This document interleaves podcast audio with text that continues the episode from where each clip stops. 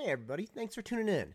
My guest today is somebody who kind of sprung into the conversation at the beginning of 2021. She has kind of grown into infamy in the San Ramon Valley Unified School District, and I think she's somebody who has been incredibly marginalized and dismissed. She participates more than anyone else at the Board of Education meetings and brings up points that I think, although seem goofy right out of the blocks, are incredibly astute and valuable for people to understand.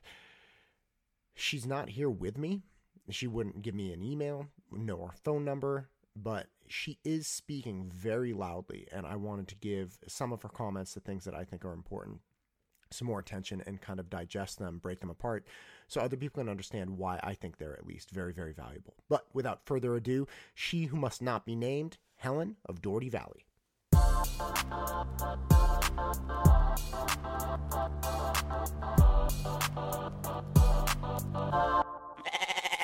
So Helen of Doherty Valley sprung up in one of the original Zoom In Board of Education meetings, and she refused to give her name initially, and then she just gave her name Helen.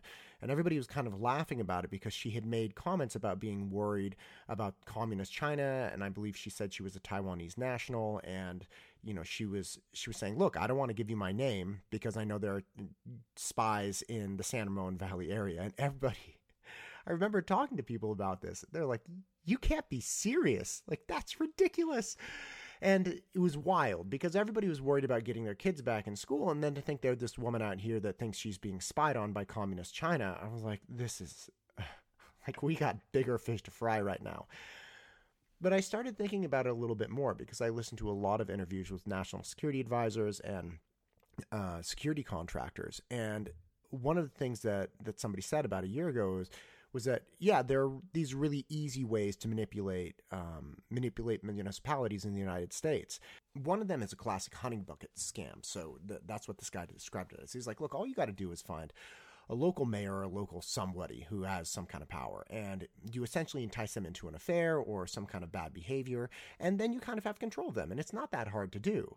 And I was like, huh, okay, all right, I guess that makes sense. And it's like, I don't know anything about spying. And that kind of gave me pause. Now, I also happen to have a friend who was selling wine to the Chinese government in the early 2000s. He was attempting to make these large business deals, and he was going over there flying, sitting at these tables that, you know, former presidents had been sitting at and talking to these not only politicians and members of the party, but very large, powerful businessmen. And I actually asked him about it, when I was hearing from Helen. I was like, hey, I know this sounds crazy, but do you think there's any way that there are like Chinese spies roaming around? And I know that's silly, but you're like, what do you think? And he was like, oh, absolutely. I said, what? He said, yeah, listen, this is the deal. And he told me he would be trying to make a deal with a businessman who didn't know anything. His vineyards were in Lodi, okay? And this businessman didn't know anything about Lodi. He didn't know where it was, nothing. And the guy was like, okay, let's set up a meeting for a few days from now. My friend would say, great. So he'd go meet with him a few days from when he had initial contact. And the guy who knew nothing about Lodi, didn't know where it was, didn't know anything, all of a sudden knew street names, new owner names, new local business names, knew absolutely everything there was to know about Lodi. Things that you would literally have to be on the ground because they're happening in real time about who's moving where, what deals are being made, the entire thing. And it's like, who is a random person in China who happens to know all these fine details about Lodi, California? And he said, look, it's impossible that they don't have people here on the ground doing these things. And he said, they when I was sitting at the table talking to these people, they would have people on their hands and knees cutting the grass with scissors next to us. They don't have a lawnmower. They literally have people cutting grass by hand. And he's like, if you think they don't pop people on a plane and have them come over here and start asking questions and stuff, you're crazy. It's like, oh my God, that's bonkers. So instantly Helen kind of got a little credit in my book. So I was like, well, maybe she's right. You know, it's not like China doesn't have enough people, and it's not like they don't have the interest. Maybe Helen is right. And again, there's something she said the other day at the January 18th Board of Education meeting that I think is really on point, and I don't think enough people are thinking about it. And I I think sometimes the things she says don't come across as effectively as they could. And again, I want to play this clip for everyone, and then I'll kind of tell you why I think it's so important. So I just want to say that for all the apps that we're going to be using to assess the mental wellness for our students, I am very concerned about the data storage.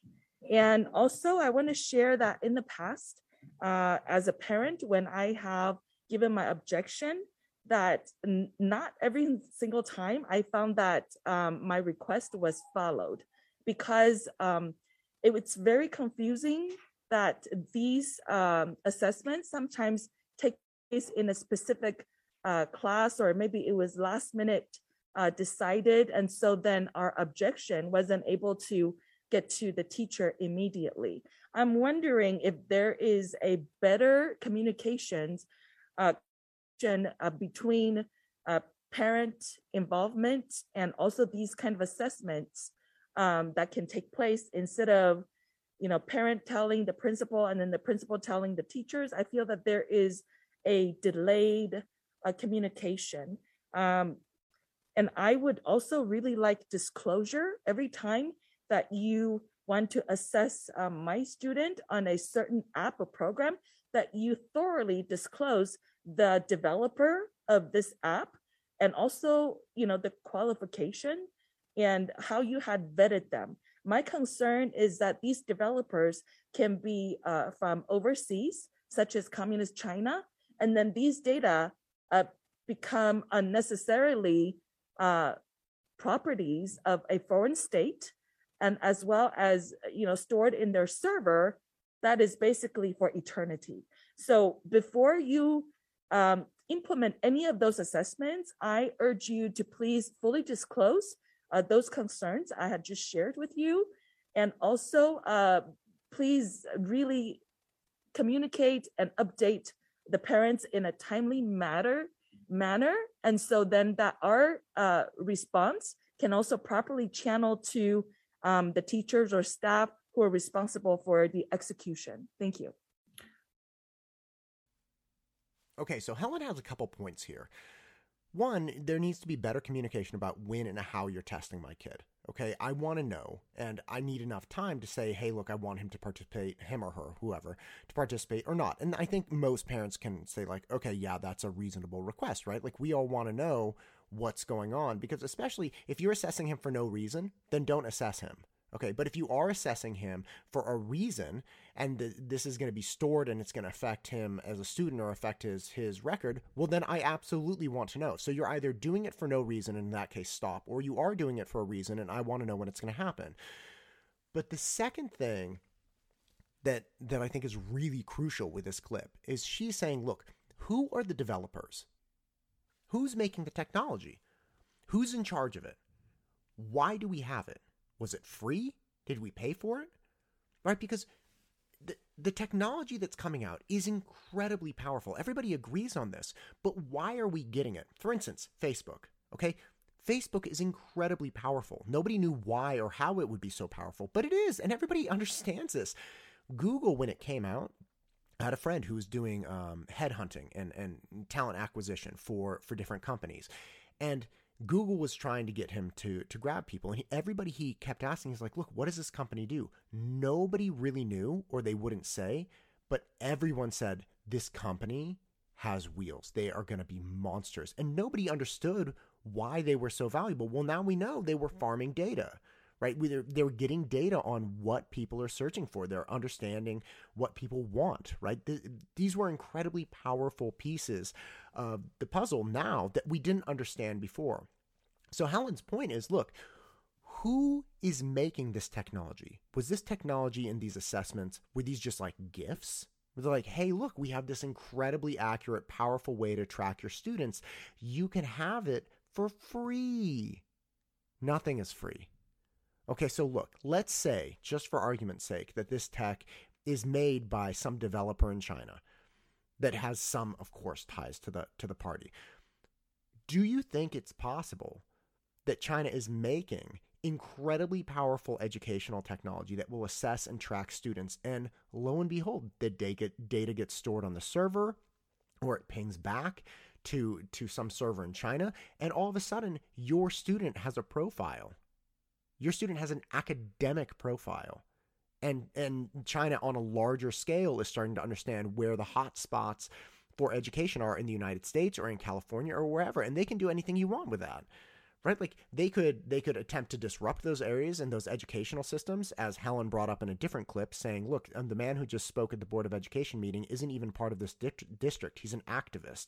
That's a different clip. But the point is, they could send people in to disrupt the school system so that it functions worse. They could figure out what's going on in the school system. They could track those students. They could do anything they want. But the point is, if this is a foreign developer, who is giving us the app and where is the data being stored? Okay, so that's one piece. If it's a United States developer, okay, and that's fine too, if it's an American developer and we paid for it, right? And like we gave the developer money, it wasn't free, it wasn't this kind of thing where like, here, you use this and we'll store your data. Are we sure that data is not going back to the American developer? Because if it is, how long do you think it's going to be until people have a digital profile of your student's academic performance from TK on? And how long will it be until your student is dismissed from academic, higher education opportunities because they're like, well, look, we looked at your, academic score, which is a compilation of everything you've done from like K to 12, and we just don't really think you're capable of doing it. I mean, we got rid of the SAT, or excuse me, some California schools decided to get rid of the SAT. Other schools know that's ridiculous, but some schools have decided, hey, we're not going to do this. How damaging do you think it would be if you could see the performance of somebody from kindergarten on and quantify it very, very easily with just like a number? They're like, you're a 17. We really need a 22. Helen's point on this is very, very well made and very important. If we are giving assessments, if the school district is giving assessments to our children, we need to know when, we need to know why, and if they're digital assessments, we need to know where this data is going. Because if you're a parent and you're not concerned about somebody accumulating more data on you and your family and who could be doing it and why they're doing it, I don't know what to say. It's a huge concern in my life with my children. It's a huge concern with me. And there are very few things like my children's academic future that I worry about as much. So, Helen, listen to me. I know you didn't get up at the Board of Education meeting to talk to me, but I want you to know I am listening. Please keep talking. I'm Matt Todd. And this is the engine that drives me. Go out and crush it.